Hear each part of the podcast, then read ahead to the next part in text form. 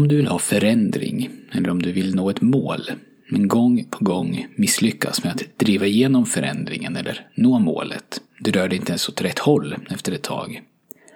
Så kan det här bero på att den du är inte duger.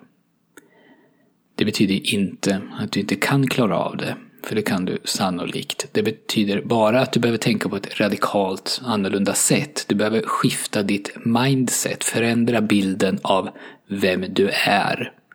Och därmed också förändra den du är. Välkommen till Monkey Mindset. Jag heter Daniel Sjöstedt. Och idag så ska jag prata om det här, hur man går vidare när det uppenbara inte fungerar. Alltså det uppenbara så som jag har pratat om i så många poddar tidigare. Små, små steg i rätt riktning. Det vanliga, skulle jag vilja säga, när vi råkar ut för sådana här problem eller bakslag, det är att vi tittar på var vi vill, Kanske utvärderar vi vad som gick fel förra gången och sen tar vi reda på vad som behöver göras den här gången för att komma dit och så försöker vi komma på bästa möjliga metod för att få de här handlingspunkterna gjorda. Och det här behöver ju inte bara gälla dig som individ utan det kan också gälla dig som familj eller dig och din organisation. Så vi har i den bästa av världar en plan som visar vad vi är nu, som visar vad vi vill och som klart och tydligt beskriver stegen som behöver tas för att komma dit. Och det här tror jag är den bästa metoden för att komma framåt i rätt riktning. Och jag tror också att när det här misslyckas så bör man i de allra flesta fall gå tillbaka till ritbordet och definiera de här delarna bättre. Alltså bli tydligare och mer detaljerad när det gäller vilka steg som behöver tas. Och skapa utrymme för att verkligen jobba på att ta de här stegen, alltså att prioritera det. Att hela tiden inför varje ny arbetsuppgift ställa frågan Tar det här oss närmare vårt mål?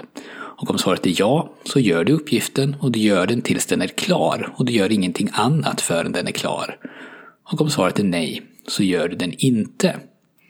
Men ibland så räcker ju inte det här. Du har gjort allt du kan. Du har förberett, planerat, stakat ut dina steg.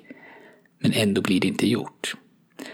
Då kan det bero på att du arbetar på fel nivå. Du befinner dig på den enkla och rationella nivån och du letar efter svaren på den enkla och rationella nivån.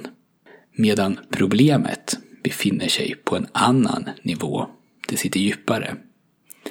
Två professorer på University of California publicerade 1973 en rapport som heter Dilemmas in a General Theory of Planning dilemman i en generell planeringsteori, kanske på svenska.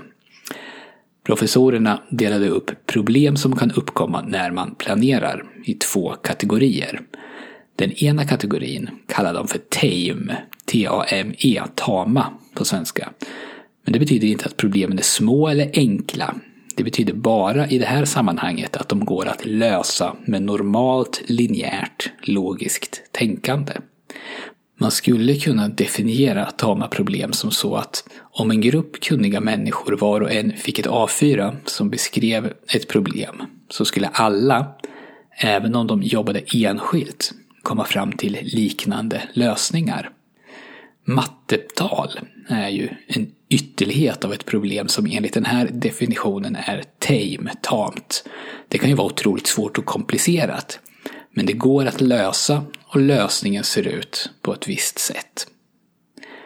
Den andra kategorin, den kallade Rittle Webber som var professorernas namn för Wicked. W-I-C-K-E-D.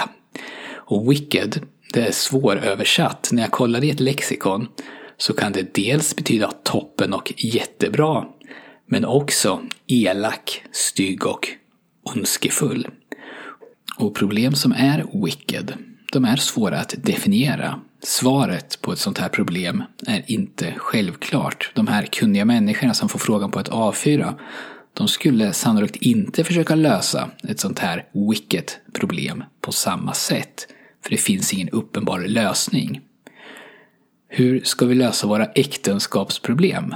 Skulle kunna vara ett problem som kan definieras som wicked. Eller vilken strategi ska vi anamma i bolaget? Eller hur ska jag sluta att prokrastinera? Alltså sluta att skjuta upp. Om jag har ett problem som är wicked, men letar efter tama lösningar, så kommer inte problemet att lösas. Även om lösningen verkar logisk.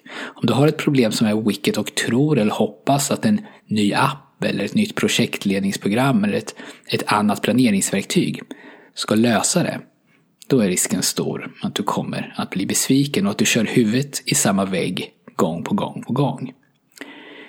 I det som jag håller på med i Monkey Mindset så stöter man ofta på det här och jag har förstås också problem i mitt eget liv som går under kategorin wicked men som jag har försökt att lösa på fel nivå. Men när sådana här problem uppstår så handlar det ofta, nästan alltid, om mindset. Och med mindset menar jag dels inställning men kanske framförallt någonting djupare eller större. Som till exempel vilka sanningar lever du med angående dig själv och det du håller på med?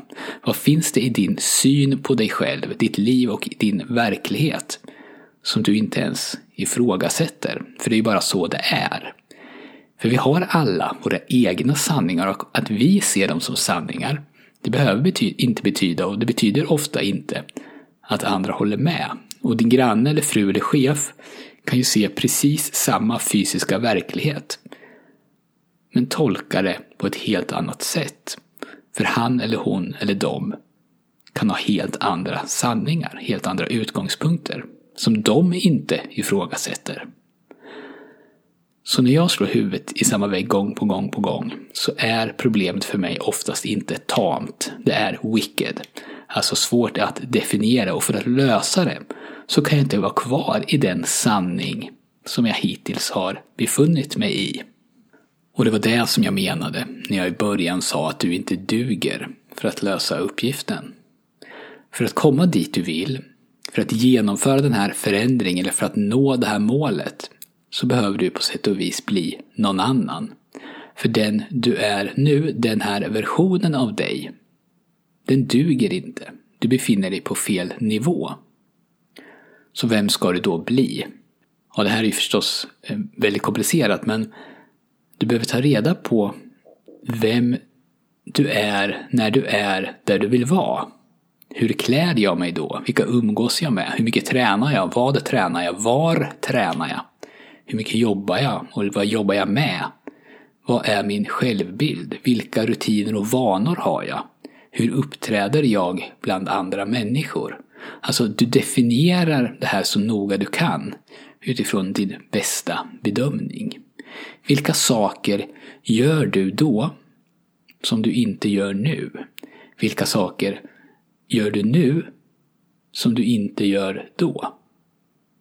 Hänger du med? En romanförfattare som bygger en karaktär kan ju ägna mycket tid att bara för sig själv innan själva bokskrivandet bestämma hur huvudkaraktärens barndom var, hur hennes förhållande såg ut till sin pappa, om hon hade många vänner i skolan och så vidare. Trots att ingenting av det här kommer komma med i boken. Men när hon har gjort det, när hon har definierat personens karaktär så noga som hon kan, så är det enklare för författaren att förstå hur karaktären reagerar på det som händer i storyn på ett trovärdigt sätt. Och på precis samma sätt kan vi göra för att ta oss an problem som är på den här andra nivån. Nivån som vi hittills inte lyckats ta oss till. Var vill jag vara? Definiera så tydligt som möjligt. Och så, vem behöver jag bli för att komma dit? Och sen, och nu förenklar jag förstås, bli den personen. Fake it till you make it, kanske man kan säga, men ändå inte. I alla fall tycker inte jag det. Utan vad det handlar om det är ju inte att låtsas vara någon annan. Utan att medvetet bli någon annan. Eller en annan version av dig själv. Och det som tilltalar mig med det här sättet att jobba. Det är ju att det spelar ingen roll vem jag är nu. Eller vem jag har varit. För allt det där har ju lett mig dit jag är nu. Men för att komma vidare.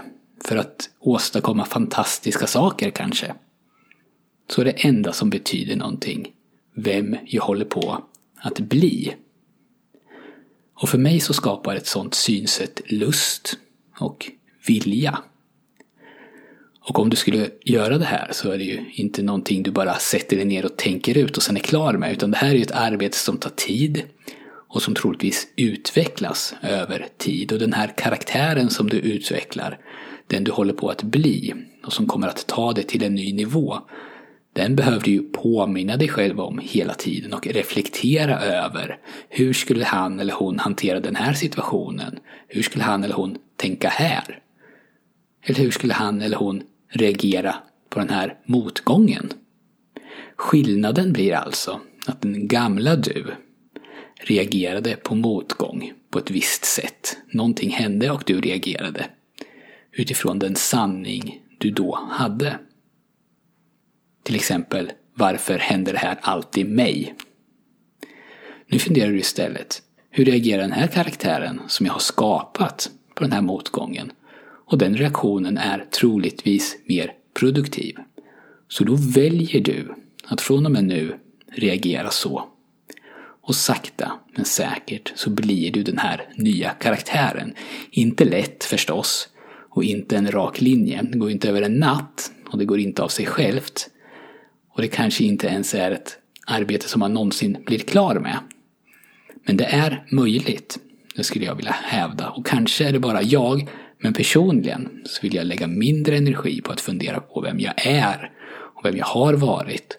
Och mer, mer energi på att jobba på den som jag håller på att bli. Det var allt som jag hade för den här gången. Tack för att du har lyssnat och vi hörs snart igen.